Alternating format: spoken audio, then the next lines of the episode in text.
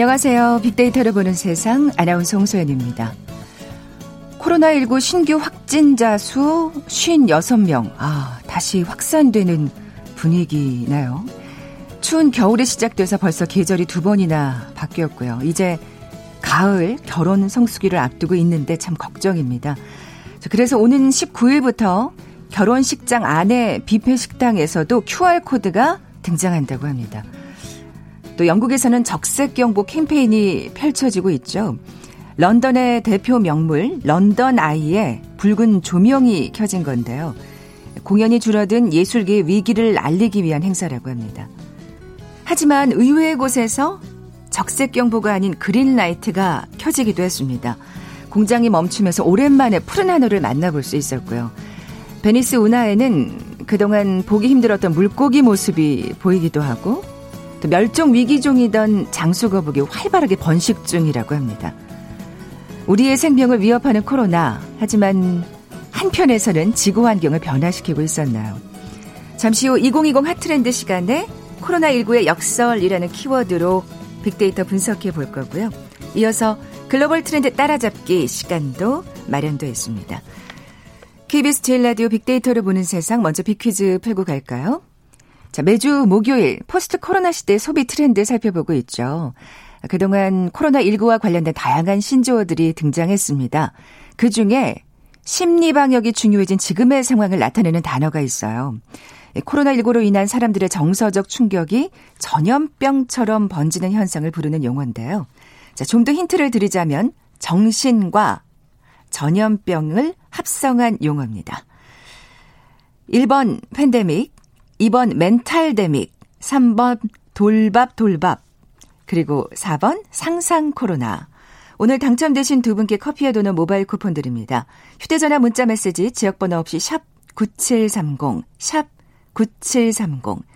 짧은 글은 50원, 긴 글은 100원의 정보 이용료가 부과됩니다. KBS 라디오 어플 콩은 무료로 이용하실 수 있고요. 유튜브로도 함께 하실 수 있습니다. 방송 들으시면서 정답과 함께 다양한 의견들 문자 보내주십시오. Thank you.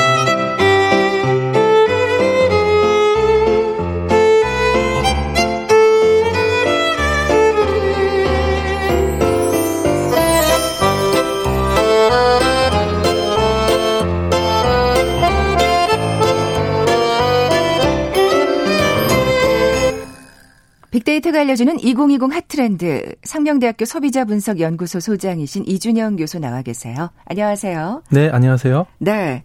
어, 코로나19 시대가 이어지면서 저희 빅데이터를 보는 세상에서는 연속 기획 포스트 코로나 시대의 소비 트렌드 진행하고 있습니다. 이와 관련된 책을 쓰셨더라고요, 이 교수님. 네, 그렇습니다. 지난주에 음. 출간됐는데요. 예, 코로나가 시장을 바꾼다라는 그런 책이고요. 저희가 이제 코로나19 이후에 소비 트렌드의 변화에 대해서 계속해서 얘기를 하고 있는데 특히 이제 시장의 변화나 트렌드의 변화 같은 것들 이런 음. 부분에 대해서 이제 중점적으로 어, 다룬 책입니다. 네. 특히나 이제 next normal이라고 불리는 이런 시대에 있어서 우리가 주목해야 될 그런 주요 소비 트렌드에 대해서 이제 분석을 하고 있습니다. 네. 그 사실은 말씀하신 대로 그 코로나 시대에 관련된 책들은 많이 나와 있는데 이게 또 트렌드랑 결합했을 때 또 어떻게 그 해석이 될 수 있을지 참 궁금해지고 다시 우리가 이 시간에 계속 그런 얘기를 하고 있잖아요. 네. 어, 책은 사진이 굉장히 잘 나왔더라고요. 한번 네, 확인해 보셨으면 좋겠습니다. 자, 앞서서 비퀴즈에서 코로나 신조어에 관한 문제 내드렸는데, 어, 그쯤에서 이간 배웠던 내용을 한번 정리해 볼까요? 네, 그동안 네. 이제 굉장히 많은 신조어나 키워드들이 많이 쏟아져 나왔거든요. 그래서 첫 번째는 우리가 Qconomy라는 그런 키워드를 얘기했었습니다. 네. Qconomy는 그 quarantine, 격리라는 의미와 economy, 경제를 합성한 신조어거든요. 전염병으로 인해 사람들이 굉장히 불안해하고 또 어떤 것 모든 것들을 회피하는 그런 심리가 커지면서 어 대면 소비가 위축되는 그런 경제 현상들 이런 것들을 얘기하는 거고요. 전반적으로 시장에서 어, 소비 활동이 굉장히 좀 위축되는 현상 같은 것들이 많이 나타났었죠. 네. 그리고 이제 우리가 대표적으로 홈코노미라는 건 굉장히 또 많이 들어보셨을 겁니다. 음, 그러니까 사실은 위축된 그 경제 현상이 있는가 하면 또 어느 곳은 그렇죠. 굉장히 또 활성화되는 것도 있었어요. 예, 예. 대표적으로 이렇게 집을 둘러싸고 있는 어, 나타난 사람들의 어떤 라이프 스타일의 변화 같은 것들 이런 것들이 좀 많이 나타났거든요. 그래서 집이라는 게 단순하게 휴식하는 공간뿐만이 아니라 일하는 공간으로서 재택이 이제 활성화되고요. 재택근무가 그리고 다양한 소비 활동 같은 것들이 집을 통해서 이루어진다는 거죠. 영상 같은 것도 영화 같은 것도 요즘에는 또 영화관 많이 못 가잖아요. 집에서 많이 그렇죠. 보는 것. 이런 것들이 예, 다양하게 또 만들어지고 있고요. 또 집뿐만이 아니라 집 내부뿐만이 아니라 집을 둘러싸고 나타나는 어떤 쇼핑 활동이나 소비 활동 같은 우리가 home around 소비라고 하는데 이걸 가리켜서 우리가 슬세권이라고 얘기했었죠. 아, 예. 예. 슬리퍼 이렇게 끌고 가서 정말 참 용어들 잘 만들어내는 것 같아요. 슬세권. 네. 예. 집 주변의 소비가 활성화된다는 측면이 있었고요.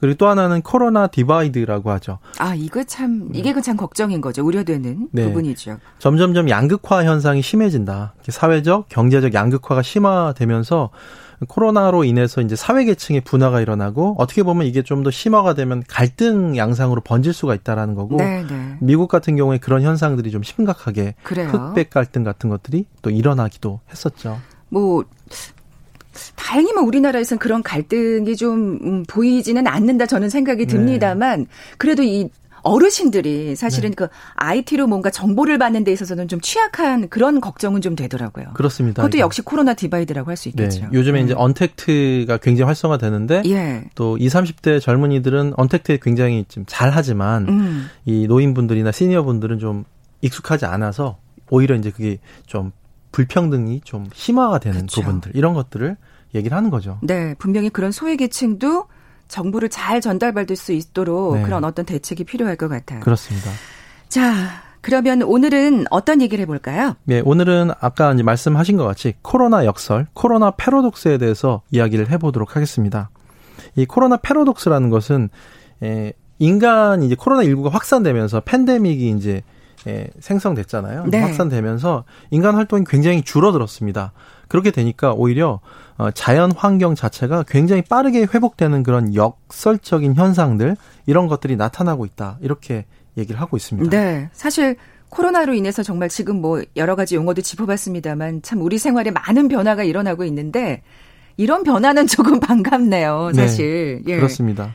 오히려 진짜 중국에서 한번 터졌, 중국에서 처음 터졌잖아요. 네, 네. 중국 우한에서 이렇게 터졌을 때 이제 도시 봉쇄가 일어나고 락다운이 일어나게 되니까 나사에서 위성 사진을 찍었는데 중국 대기질이 아주 깨끗하게 변하는 게 아주 빠른 시간 안에 예, 그런 현상들이 목격이 된 겁니다. 그러니까 사실 이 중국 때문에 우리나라가 그 피해를 가장 직접적으로 봤던 네. 나라기도 하잖아요. 그렇습니다. 예. 그래서 전 세계 과학자들이 이런 코로나 패러독스 현상을 가리켜서 2000년 만에 가장 슬픈 휴식이라는 예, 역설적인 표현을 하고 있죠. 그러네요. 있죠. 슬픈 휴식이라는 말이 정말 이 단어에서도 그냥 역, 그 패러독스가 딱 그대로 보이네요. 네, 예. 그렇습니다. 자연계가 오히려 회복되는 역설적인 현상들이 나타나는 건데요. 인도의 한 마을에서는 인도 한 마을이 있는데 인도가 사실 대기 오염이 굉장히 심해 심하거든요. 중국 못지않게 그렇죠. 그렇죠. 공업 활 예. 공업 활동 같은 것 굉장히 많이 하고 있어서 한 마을이 히말라야 산맥에서 한 150km 떨어졌었거든요. 떨어진 이 마을이 그동안은 그 매연 때문에 히말라야 산맥 자체가 보이지 않았었어요. 아, 그게 원래 보여야 되는데. 네. 그런데 어. 이게 도시 봉쇄가 이루어지고 활동이 완전히 없어지니까 이 산맥이 30년 동안 보이지 않았던 히말라야가 자기들 눈앞에 이렇게 마법같이 나타나게 된 거죠. 아, 그 마을 주민들은 정말 예, 참 경이롭고 반가웠을 그렇죠. 것 같아요. 예. 오래 사신 분들은 정말 오랜만에 보는 아, 거고요. 그러니까 예, 어린 분들은 처음 보는 음, 광경이었기 때문에 이 놀라운 사진들이 SNS를 타고 굉장히 많이 확산이 됐었고요. 어, 프란치스코 교황이 최근에 언론, 영국 언론 인터뷰에서 이렇게 얘기합니다. 코로나19의 이런 세계적인 대유행은 인간의 위선적 모습에 대한 예, 경고이기도 하다. 이렇게 지적을 하고 있죠. 네, 정말 적확한, 예, 말이네요. 참 지구촌 여러 곳에서 이런 역설적인 현상들이 많이 관찰되고 있는 것 같아요. 네, 아까 이제 말씀하신 것 같이 이탈리아 베네치아 같은 운하 같은 데서도요. 운하 물이 워낙 사람들 관광객이 많이 오니까 오염돼서 삭함했었는데 아 사실 타면서도 네. 지저분하다는 생각을 막 사실 좀 냄새도 나고요. 네, 네 맞아요. 근데 네. 이게 관광객들이 이제 안 오잖아요. 네. 그러니까 이제 물이 맑아진 거예요. 파랗게. 다 우리 탓이었어요. 그리고 물고기, 뭐 돌고래 이런 것들이 이제 발견되기도 하고요. 결국은 인간들한테 보금자리를 뺏겨, 빼앗겼던 이런 야생 동물들이 자신의 영역으로 돌아오고 있는 모습들이 세계 곳곳에서 관찰되고 있거든요. 네. 인도 동북부의 한 해변에서 한 합의 한, 한 해변이 이 바닥 거북이의 산란지였거든요. 근데 그동안 관광객들이 쓰레기를 너무 많이 버려가지고 해변이 오염됐어요. 그래서 바닥 거북이 그동안 알을 낳으러 낳으러 이제 오지 않았었는데 아. 근데 이 인간의 활동 관광객들이 줄고 이렇게 되니까 이 올리브 바닷거북 80만 마리가 예, 해변으로 돌아와서 둥지를 트는 장관이 목격이 되기도 야, 했습니다. 그거 사진으로 보면 진짜 네. 대단하겠는데요. 그렇습니다. 예. 사실 아 우리가 진짜 자연에 몹쓸 짓을 정말 많이 했구나 정말 반성하는 계기가 되기도 하는 것 같은데 사실 이 코로나19 자체도 인간의 책임이 크잖아요. 네, 그렇습니다. 예. 사실은 이 코로나19가 자연계 속에서 예를 들어 백, 박쥐 같은 이런 숙주에 기생하던 그런 바이러스였는데 네. 인간들이 점점 자연을 밀고 들어가는 거죠. 자연을 파괴하고 개발한다는 명목, 명목 아래서 이렇게 자연으로 밀고 들어가니까 숙주들이 점점 없어지니까 이 바이러스들이 결국은 살 곳을 찾아 헤매다가 인간에게 특히 이제 인간이 더 자연계랑 맞받, 맞닥뜨리게 되잖아요. 네네. 네. 인간에게 변종을 일으켜서 넘어왔다라는 게 과학계의 정설로 받아들여지고 있습니다. 근데 음. 이제 문제는 뭐냐면 이게 계속해서 자연 파괴 과정이 이루어지게 되면 결국 계속해서 접촉 접촉이 이루어지고 이런 변종 바이러스가 인간에게 더욱더 확산되는 그런 계기로 작용할 수 있다는 거죠. 이거 코로나가 끝이 아니라는 얘기잖아요. 네, 그럴 수도 있다는 예. 겁니다. 진짜 앞으로 더 이런 일이 없으려면 이 전염병 사태의 본질에 좀 접근을 해야 될 것 같습니다. 네, 그렇습니다. 예. 그동안 사실 이 바이러스, 치명적인 이런 바이러스 문제가 한두 번의 일은 아니었죠. 기억하시겠지만 에볼라 바이러스 같은 음. 경우, 메르스나 사스 같은 경우도 결국 인수 공통 감염증이라고 하죠. 동물과 사람 간에 이제 전이가 되는 그런 바이러스 같은 것들을 이야기를 하는 건데요. 사실 우리가 백신 개발에 지금 매진을 하고 있고 개발이 되어야 되겠지만 이 설령 치료제를 만들고 백신을 만든다 하더라도 이런 근본적인 문제 제가 아까 말씀드렸던 네. 이런 문제가 해결되지 않으면 이런 바이러스 X의 시대다 이렇게 얘기할 정도의 여러 미제 바이러스 같은 것들이 계속 나올 수 있다는 거죠. 제2, 제3의 그렇죠. 코로나 바이러스가 그래서 지금처럼 자연을 계속 파괴하고 그로 인해서 야생 동물과 계속 접촉이 늘어나게 되면은 결국은 자연스럽게 사람들에게 인간 세계에 우리가 모르는 불명의 바이러스가 퍼질 확률은 계속 높아질 수밖에 없습니다. 네. 사실 뭐 에볼라, 메르스, 사스 얘기하셨지만 그때는 이렇게 전 세계적은 아니었거든요. 그렇죠. 근데 그만큼 바이러스의 위험도가 점점 커지고 있는 상황인데 정말 제2의 코로나 바이러스는 어떻게 또 우리를 우리 세계를 또 변화시킬지 정말 생각만 해도 좀 아찔하거든요. 그러니까 네. 백신과 치료제 개발이 능사는 아니라는 생각이 드는데 우리의 생각이 변화해야 되겠죠. 네, 그렇습니다. 그동안은 인간과 동물과 자연은 분리된 존재라고 이렇게 생각해 왔었어요. 그런 어떤 생각에서 좀 벗어나서 오히려 지금 말씀드린 것 같이 인간과 동물과 자연은 분리된 존재가 아니라 음. 하나로 연결되어 있는 생태학적 관점. 그래서 그걸 가리켜서 원 헬스, 원 웰페어라고. 건강이라는 건 자연이 건강해 인간도 건강하다는 거거든요. 아, 네. 그래서 그런, 하나 원이라는 단어 그렇죠. 썼군요. 그런 관점으로 변화가 더 필요하다라는 부분입니다. 근데 사실 지금 우리가 이렇게 생각하는 거에서 그치는 게 아니라 이게 행동으로 옮겨져야죠. 산업계 전반에서. 네, 그렇습니다. 네. 그래서 요즘에 이제 많이 문제시 되는 게 공장식 축산 같은 것들, 여러 가지 또 질병의 온산이라 온상이라고 불리는 이런 공장식 축산 시스템에 대한 반성도 이루어지고요. 음. 인간이 욕심이 욕, 인간이 욕심을 좀 채우기 위해서 동물을 좀 확대하고 그 대규모로 네. 그러니까 굉장히 그냥 뭔가 효율적인 어떤 그 결과만을 생각하는 어떤 그런 그렇죠. 시스템이요. 예. 그렇게 하다 보면 거기 안에서도 여러 가지 전염병이 생길 수도 음, 있는 그렇죠. 거고 인간에게 건너올 수도 있다는 거죠.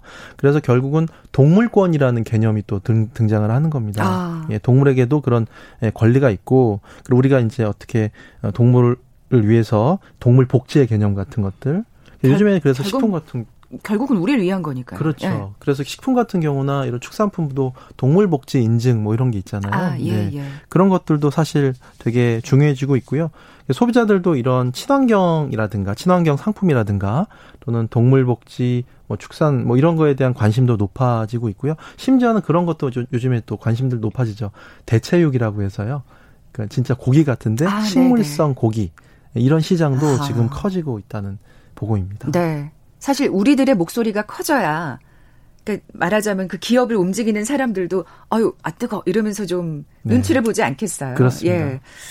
아 끝으로 빅퀴즈 내주고 가세요. 네. 음, 퀴즈 내드리겠습니다. 코로나 19와 관련된 신조어가 많은데요. 그 중에 심리 방역이 중요해진 지금의 상황을 잘 나타내는 단어가 있습니다. 코로나 19로 인해서 사람들의 정서적 충격이 전염병처럼 번지는 현상을 부르는 용어인데요.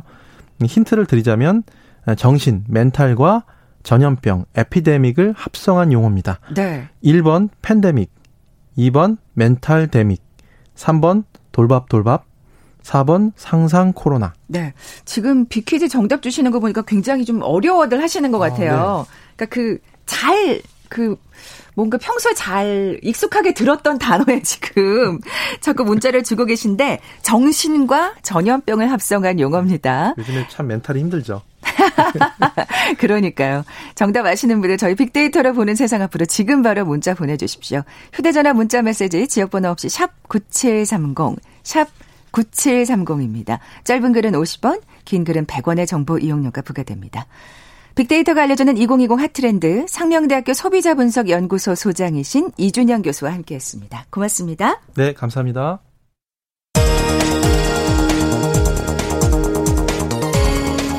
헤드라인 뉴스입니다.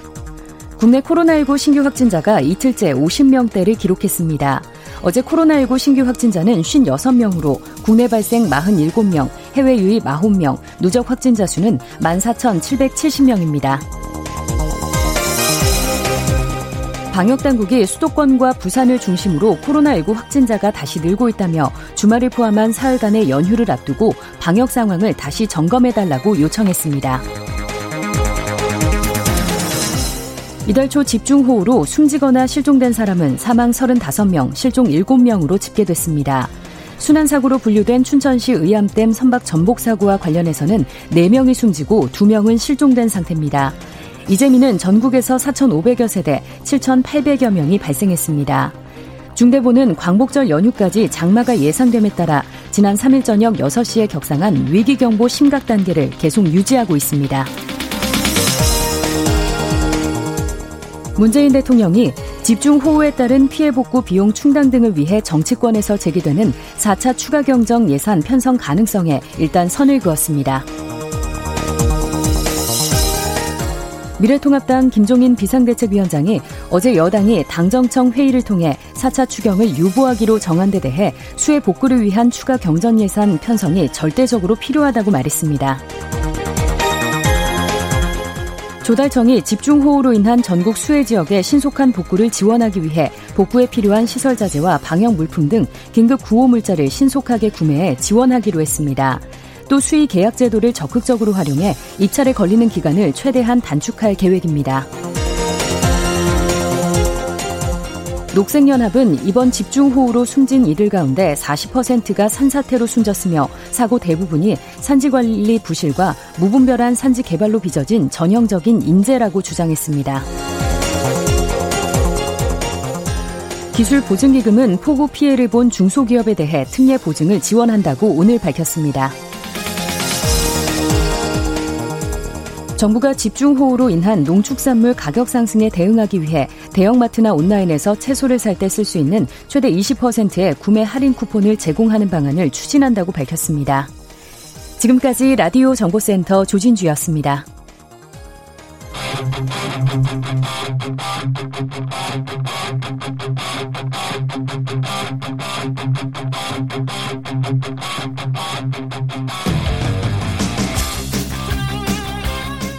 궁금했던 ICT 분야의 다양한 소식들 재미있고 알기 쉽게 풀어드리는 시간이죠. 글로벌 트렌드 따라잡기. 한국인사이트 연구소 김덕진 부소장 나와 계세요. 안녕하세요. 네, 안녕하세요. 김덕진입니다. 아, 이 IT 분야에서 이, 요즘은 이 얘기를 꼭 해야 될 것 같아요. 음, 네. 이 틱톡과 관련된 새로운 뉴스들이 계속 쏟아져 나오고 있습니다. 네, 뭐 맞습니다. 예. 뭐 틱톡이 도대체 이 정도 되면은 이 틱톡 관련 뉴스를 어떤 분야라고 어떤 카테고리라고 설명해야 될지 모르겠어요. 그러니까 음. 이게 IT라고 하기도 뭐하고 이제 뭐 정치. 사회, 경제, 뭐 문화를 다 통틀은 뭐 이러한 좀 뉴스들로 나오고 있는 것 같은데요. 이슈들이 막 계속 터지니까요. 그렇죠. 그러니까 뭐 지금 보면은 거의 뭐 소셜 미디어 하나가 아니라 뭐 이른바 디지털 전쟁터라고 해야 될까요? 뭐 그런 정도까지 뭐 있는 수준이라고 볼 수 있을 것 같은데요. 특히나 또 최근에 나온 뉴스 중에 가장 화제가 되는 게 데이터를 무단 수집했다라고 하는 이제 보도가 나오기 시작을 했습니다. 음. 어, 이제 중국 기업이죠. 이제 바이트댄스를 모 회사로 두고 있는 틱톡이 사용자 정보를 빼돌린다라는 미국의 의혹을 원래 정면 부정하면서 뭐 미국 정부를 상대로 소송을 제기하겠다 뭐 이런 식으로 여론전을 원래 했었단 말이에요. 그래요? 네, 그랬는데 거기에서 이제 개인정보 빼돌리기 정황이 드러나면서 지금 한 번 더 위기에 지금 몰리고 있는 상황이다라고 볼 수 있을 것 같은데요. 결국 사실로 드러난 거네요. 네, 뭐 구글의 개인정보 정책 어기고 몰래 사용자 정보를 이제 모아온 정황이 지금 확인된 상황이라고 볼 수 있을 것 같습니다. 뭐 도널드 트럼프 미국 대통령이 원래 틱톡에 대해서 사용자 정보를 중국 정부에 넘길 위험이 크다. 라고 하는 우려를 부각하면서 오는 9월 15일까지 기업을 매각하지 않으면 틱톡 내 미국 내 사용을 전면 금지하겠다. 뭐 이러면서 지금 이 모든 일들이 일어났는데 어 어떻게 보면은 이 양파를 꼭 하나하나 까는 것처럼 안에 있던 어떤 이야기들이 계속적으로 나오고 있는 뭐 이런 상황이라고 볼 수 있을 것 같습니다. 아 이건 뭐 트럼프 대통령이 너무 그 반중 전략에 너무 크게 확대되는 거 아니야라고 음. 생각했는데 이게 사실 어쨌든 사실로 드러나면서 네 맞습니다. 좀 충격이 큰데요. 네. 어떻게 그 범위는 어느 정도인가요? 네 일단은 이, 이, 뉴스 좀, 자체가 예. 이제 현지 시간 11일 월스트리트 저널에서 이제 보도한 건데요. 어, 틱톡이 이제 구글 안드로이드 시스템의 개인정보 보호 정책을 우회해서 한 수백만 명에 이르는 모바일 기기 사용자들의 개인정보를 사용자 동의 없이 모아서 바이트댄스 서버로 빼돌렸다라고 이제 지적을 한 거예요. 그러니까 중국으로 음. 넘겼다라는 것이죠. 어. 근데 그 부분에 있어서 그럼 어떻게 했느냐 찾아봤더니 휴대폰 보안 전문가들을 모아가지고 2018년 4월부터 2020년 1월까지 구글 플레이스토어 상에 있던 틱톡의 과거 버전을 분석을 해봤다고 그래요. 근데 과거 버전을 분석을 해봤더니 지난해 11월까지 사용자 몰래 상당히 민감한 데이터를 모아왔다고 합니다. 그래서 어. 가장 대표적인 데이터가 MAC 주소라고 이제 우리가 불리는 MAC address인데요. 한 사람 한 사람을 식별할 수 있는 좀 고유 기호라서 이거 자체가 좀 이슈가 되고 있는 상황입니다. MAC 주소 네. 이거 좀 설명해 주세요. 일단은 뭐 인터넷이나 네트워크를 하시는 분들이라면은 거의 다 아실 거고요. 노트북이나 이런 거 자세히 보시면 우리가 표지 같은 거 이렇게 딱지 같은 거 붙어 있잖아요. 거기에도 MAC address 이래서 12자리 숫자 같은 게 써 있는 게 가끔씩 있어요. 아니면 어. 인터넷에서나 내 핸드폰이나 여러 가지에서 IP 주소 찾는 것만큼 MAC address라는 걸 찾는 게 있는데 이게 뭐냐면 고유 식별 번호예요. 그래서 기기 자체에 대한 뭐 이른바 주민등록번호랑 비슷하다고 보시면 될 것 같습니다. 네. 그러니까 그 기기가 통신을 하는 기기라면 스마트폰이든 아니면은 뭐 노트북이든 네네. 아니면은 뭐 인터넷을 하는 컴퓨터든 거기에는 마치 주민등록번호처럼 12자리 고유 식별 번호가 부과가 돼요. 그래서 그거를 가지고 모든 기기에서 사용자를 이제 구분할 수 있게 하는 설정 값입니다. 그리고 어. 이거 자체는 바뀌지가 않아요. 그리고 개인정보, 그러니까 정말로 어, 말씀드린 주민등록번호랑 비슷한 네네. 거라고 생각하시면 돼요. 그러다 보니까 이걸 활용해서 뭔가 맞춤형 광고를 하거나 여러 가지를 하는 부분도 있습니다. 근데 거기에 대해서 뭐 신상 협박이나 뭐 자칫하면 스파이 활동 용도로 악용될 이유가 있죠. 그렇게 네, 그러다 네. 보니까는 이거 자체를 이제 미국 연방거래위원회에서는요 청소년 개인정보법에서 저한 개인 식별 정보로 분류를 해서 보호 대상으로 규정하고 있어요. 아. 그래서 뭐 아동 온라인 사생활 보호법에서 이거 자체가 어, 식별이 될 수 있다. 특히나 아이들 같은 경우에는 뭐 스마트폰을 쓰면 계속 쓰기 때문에 그렇죠. 그거 자체가 위험할 수 있다. 이런 것 때문에 어 이걸 상당히 좀 민감하게 다루고 있고요. 실제 구글에서도 앱 개발자들이 이런 맥 주소를 혹시 수집을 하려고 하면 별도의 동의를 구하게 경고하고 아, 있어요. 그래서 실제 전체 앱 중에서 2018년에도 어, 전체 스마트폰 안드로이드 앱 중에서 1%만 이 맥 주소를 수집을 합니다. 그러니까 반대로 99% 앱은 사용자의 동의를 받기 그만큼 어려운 것도 있고 굳이 그게 필요하지 않다면 안 받다 보니까 네네. 정말 소수의 앱만 이제 받고 있는 상황인데요. 주민등록 번호인데. 네, 근데 예. 그걸 이제 틱톡에서 수집을 한 거예요. 그랬는데 어떻게 아. 수집을 했느냐가 예, 또 예. 문제인데 택틱이라고 하는 장치를 사용해서 암호화를 시켜서 개인이 모르게 이제 수집을 했다는 것이죠. 그러니까 인증을 받은 것도 아니고 그리고 사용자들이 눈치채지 못하게 어떤 그 암호화되어 있는 장치를 사용해서 개인 정보를 모았고요. 그렇기 때문에 이제 이런 것 자체, 그러니까 승인도 안 받고 어떤 암호화되어 있는 방식으로 받는 것 자체가 구글 정책을 위반하고 있는 뭐 이런 아, 상황이라고 볼 수 있을 것 같습니다. 네. 근데 일단 그렇게 이게 맥주소 지금 정말 주민등록번호라고 설명을 해주셨는데 네. 일단 한번 이렇게 수집을 한 다음엔 이게 어떻게 뭔가 다시 복구가 될 수 있을까요? 기계를 완전히 바꾸지 않는 이상 한 번 수집된 데이터는 계속 가는 거예요. 그러니까 예를 들어서 앱을 지웠다가 재설치했다 이런다 할지라도 오히려 기존에 있었던 맥주사 연동이 되기 때문에 아 이 사람이 언제 지웠다가 다시 깔았구나. 그러니까요. 그래서 과거의 데이터를 가지고 뭐 광고를 하거나 여러 가지를 할 수 있는 부분들도 있고요. 그것뿐만 아니라 또 계정을 만들고 서비스 약간 동의를 안 해도 틱톡만 설치하면 유출이 된다. 이런 것까지 지금 나오고 있는 아. 상황입니다. 그러니까 제가 막, 막 쓰지 않아도 뭔가 궁금해서 설치해보고 한 번만 실행해보면 그 다음에 이제 맥주소를 가지고 하는 뭐 이런 그러니까요. 것들 때문에 지금 문제가 되고 있는 상황이고요. 앱을 지운다고 지금 능사가 아니네요. 네, 그렇죠. 이미 수집되어 있는 거기 때문에 네. 내 어떤, 어, 나의 어떤 그 개인 정보 아니면 나의 인증이나 신원을 안 밝히려면 핸드폰 기계를 바꾸고 그리고 거기에서 이제 틱톡을 깔지 않는 이상 예, 이미 맥 주소는 다 수집이 돼 있는 야. 상황이라고 볼 수 있을 것 같고요. 이제 이게 워낙 이슈가 되다 보니까 현재 상황에서 지금 뭐 틱톡에서는 그런 얘기를 하고 있어요. 뭐 어, 최근에 그러니까는 현재 앱 버전은 수집을 안 한다라는 얘기를 올해 초에 얘기를 했습니다. 그러니까 반대로 말하면 과거에는 수집을 했다. 그 전까지는 했다. 네, 그래서 이번에 이제 월스트저널이 이제 밝힌 게 아홉 개 버전 중에 작년까지 수집을 하고 있었다라고 지금 얘기를 하는 것이고요. 분위기가 험악해지니까 발을 뺐는데 네. 뭐 들켰네요. 네, 그러니까 이런 부분이 또 최근에 이슈가 됐던 게요. 그 아이폰 있잖아요. 근데 아이폰이 OS가 업데이트가 됩니다. 근데 지금 어, 정식은 아니고 베타로 그 iOS 14 버전이 업데이트가 됐어요. 근데 그 14 버전부터는 어, 개인 정보에 대해서 상당히 강력하게 제재를 하고 있어요. 어, 예, 예. 를 들면은 제가 어떠한 글을 쓰거나 내용을 썼을 때 어떤 데서 그걸 가져간다라고 하면 티가 이렇게 나거나 이제 푸시가 나오거든요. 그랬는데 이게 지금 그, 그 트위터나 이런 데서 동영상이 어떤 게 뜨냐면 제가 메모장에다가 글을 쓰고 있으면 음. 한 글자 한 글자 쓸 때마다 자꾸 어디서 정보를 가져간다고 push가 뜨는 거예요. 근데 알고 보니까 틱톡 앱인 거죠. 틱톡 앱에서 제가 틱톡 앱이 아니라 틱톡 앱이 깔려 있는 핸드폰 안에서 뭐 메모장에다가 글자를 쓰든 뭘 쓰든 한 글자 한 글자 쓸 때마다 클립보드에서 가져간다는 메시지가 나오고 있는 상황이라 단순히 MAC 주소뿐만 아니라 도대체 어디까지 데이터를 가져가느냐 음. 이런 것들이 지금 계속 논란이 되고 있는 상황입니다. 아 그렇게 또 감시 레이더가 지금 강화가 되고 있군요. 네.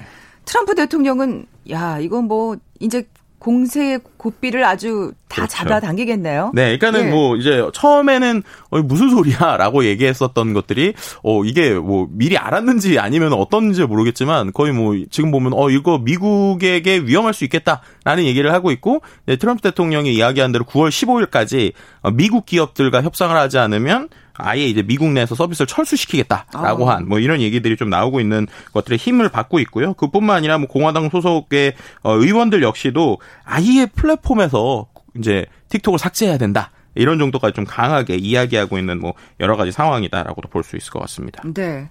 사실 그 이게 그때부터 였나요? 그 유세 때 그 틱톡 사용자들이 좀 힘을 모아서 그렇죠. 뭔가 그 트럼프 대통령의 음. 유세를 보이콧하면서 이게 네. 시작이 된 것 같은데 여기까지 얘기가 번지고 있습니다. 음. 자 그러면은 이게 인수할 기업들이 뭔가 나타나고 있어요? 네, 그러니까 현재 그 어쨌든 8월 1일부터 원래 틱톡 사용 금지하겠다 했다가 미국 내에서 사업을 매각해라 15일까지 미국 9월 15일까지 미국 기업들하고 협상해라라고 얘기한 상황인데요. 거기에 대해서 일단 마이크로소프트가 상당히 강력하게 인수에 대한 욕심을 이제 드러낸 어. 상황이었습니다. 그렇다고 뭐 미국, 그러니까는 틱톡 전체는 아니고요. 미국에 대한 사업권이죠. 미국 사업권을 마이크로소프트가 계속 그 논의 중이다. 그래서 9월까지 계속 이야기하겠다라는 상황이었거든요. 그랬는데 또 이번 주 지난주 보니까 어, 트위터 역시 또 자기들이 인수를 하겠다라고 해서 등장을 했습니다. 경쟁 구도가 또. 네. 그러면서 이제 트위터 같은 경우는 아예 예비 협상에 착수했다라는 얘기들까지 좀 나오고 오. 있는 상황이고요.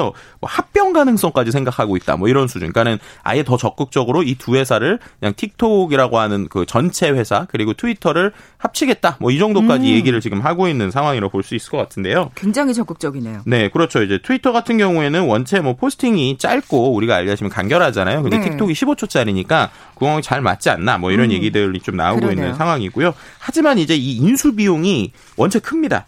그러니까는 그 바이트 댄스에 대해서 만약에 인수를 하려면 우리나라 돈으로 한 59조 6천억 정도의 기업 가치를 가져가야 된다. 그러니까 500억 달러는 줘야 된다. 뭐 이런 얘기를 하고 있는 상황인데요.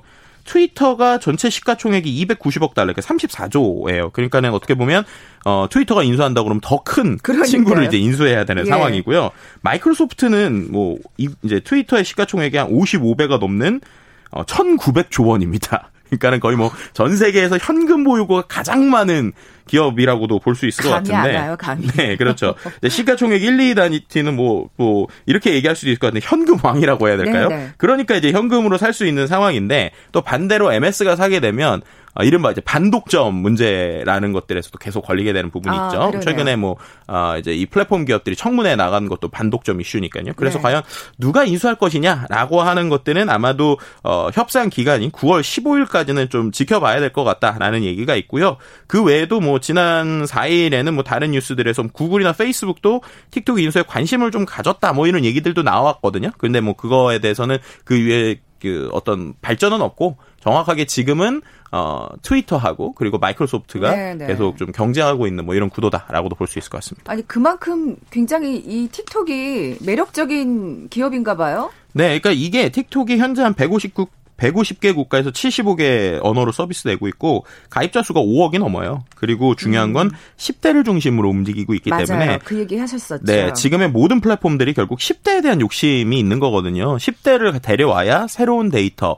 새로운 서비스, 새로운 비즈니스를 가꿀 그쵸. 수 있는데 미국에 있는 기존 서비스들이 10대에게 어필을 못 하는 사이에 이 틱톡이라고 하는 서비스가 10대들을 중심으로 이제 인기를 끌고 있다는 것이죠. 미국 내 다운로드 수만도 1억 6,500만 건이 넘고요. 전 세계 20억 이상의 다운로드를 가지고 있는 뭐 이런 부분입니다. 그리고 이게 어, 당장 인수를 하면 바로 돈이 될 수 있다라는 것도 좀 상당히 어, 어, 어떤 관심을 끄는 것 같아요. 왜냐하면 음. 틱톡 자체가 올해에 어, 바이트댄스 전체긴 한데 올해 한 34조 원 정도의 매출을 기대하고 있다. 그리고 작년엔 23조 정도의 매출을 얻었습니다.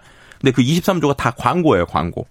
그러니까 우리가 아. 알고 있는 페이스북이나 인스타그램 이런 데들 결국에 광고로 돈을 받잖아요. 그러니까 기존에 있었던 광고 시장이라고 하는 큰 파이에서 10대 시장을 자꾸 틱톡이 가져가는 거죠. 음. 그럼 이런 입장에서 만약에 페이스북이나 인스타그램이 아니라 이거를 MS가 인수한다라고 하면은 SNS 전체 광고 시장에서 10대 시장을 한 번에 이제 파일을 가져갈 수 있는 거기 때문에 이 부분에 있어서도 이게 상당히 이 기업 자체가 가져갔을 때 바로 매출로 올 수 있지 않을까라는 음. 것 때문에 좀 관심이 있는 상황이라고 볼 수 있을 것 같습니다. 아니 뭐 틱톡이 정말 매력적인 거는 지금 진짜 뭐 액수만 들어도 네. 그리고 또 10대를 꽉 잡고 있다는 것에서 뭐 여실히 드러나는데 여론은 어때요? 사실 아니 10대들도 네. 아, 그럼 내 개인정보 보호를 다 가, 보호가 안 된 거야라고 음. 생각하면 틱톡이 미워질 수도 있을 것 같은데. 그러니까 이게 네. 참 재밌는 게 어, 우리가 알고 있는 빌 게이츠 있잖아요. 전 이제 마이크로소프트 CEO 그 빌 게이츠가 이런 표현을 했어요. 틱톡을 마이크로소프트가 인수한다는 건 독이 든 성배다. 아. 네, 그러니까 그만큼 이게 과연 인수하는 게 좋을 것이냐, 인수해도 문제가 있는 것이 아니냐, 뭐 이런 얘기들이 나오고 있고요. 실제로 이제 그 미국에 있는 어떤 틱톡커라고 하는데 틱톡 안에서 인플루언서나 틱톡을 사용하는 사람들도 상당히 고민 중인 거예요. 왜냐면은 유튜브랑 틱톡도 비슷한 게 팔로워가 늘어나면 본인들의 영향력이 늘어나잖아요. 네. 근데 만약에 자기가 틱톡을 통해서 많은 사람을 모으고 인기를 하는 소위 인싸가 됐어요. 인싸가 됐는데 그 다음에 갑자기 틱톡이 미국에서 서비스가 안 된다. 라고 하면은 그쵸. 이제 본인들이 했었던 어떤 노력들이 물거품이 되는 거잖아요. 그렇죠. 지금 인수할 기업이 기, 그러니까 결국에는 그 협상이 결렬되고 나면 미국에선 서비스가 중지되는 거니까. 그렇죠. 그러니까 어. 이제 틱톡이 계속 이런 식으로 미국 안보 위협에 대한 얘기를 하다 보니까 과연 이 두 회사가 정상적으로 인수할 수 있을까? 인수가 안 된다면 아예 틱톡이 미국에서 서비스가 안 되는 것이 아닌가? 뭐 이런 여러 가지 얘기가 나오고 있고요. 그래서 이제 약간 페이스북 같은 경우는 어 좀 은근히 틱톡이 미국 안에서 서비스가 안 되기를 원하는 뭐 이런 좀 부류가 뭐 있는 것 있겠죠. 같아요. 왜냐하면은 어. 본인들도 비슷한 서비스를 냈는데 그게 잘 안 됐거든요. 릴스라고 하는 서비스를 냈는데 근데 이 부분이 최근에 틱톡의 유명 인플루언서들을 현금을 주고서라도 본인들의 플랫폼에 데려오려는 노력을 좀 하고 있고요. 그 다음에 그 외에 어, 틱톡 비슷한 앱들이 미국에서 뭐 클래시, 바이트, 트릴러라는 앱들이 있는데 이것들이 원래는 틱톡이 인기 있을 때는 관심도 못 받았었어요. 네네. 근데 최근에 이런 그 틱톡과 관련된 얘기가 나오니까 어느 수준이냐면 개발자들이 잠을 못잘 정도로 정말 많은 다운로드와 그리고 그 안에서 이야기들이 나오고 있는 상황입니다. 네. 그래서 아마 지금과 같은 상황에서 만약에 틱톡이 인수가 되더라도 인수가 될 건 빨리 되지 않으면 짧은 시간 안에 좀 서비스에 대한 이탈이 상당히 좀 늘어나고 있는 상황을 볼수 네. 있을 것 같습니다. 누가 또 반사 이익을 얻게 될지 어느 기업이 그것도 네. 굉장히 흥미롭고요. 좀 더 지켜봐야 되겠네요. 네. 자, 지금까지 글로벌 트렌드 따라잡기 한국인사이트 연구소 김덕진 부소장과 함께했습니다. 고맙습니다. 네, 감사합니다. 자, 오늘 비퀴즈 정답은 2번 mentaldemic이었죠. 많은 분들이 1번을 꼽아주셨는데. 아, 커피와 도넛 모바일 쿠폰 받으실 두 분입니다. 4967님. 그리고 2058님, 김앤데 비는 안 오지만 너무 덥네요 하시면서 정답 보내주셨어요. 두 분께 선물 보내드리면서 물러갑니다. 빅데이터로 보는 세상 내일 뵙죠. 고맙습니다.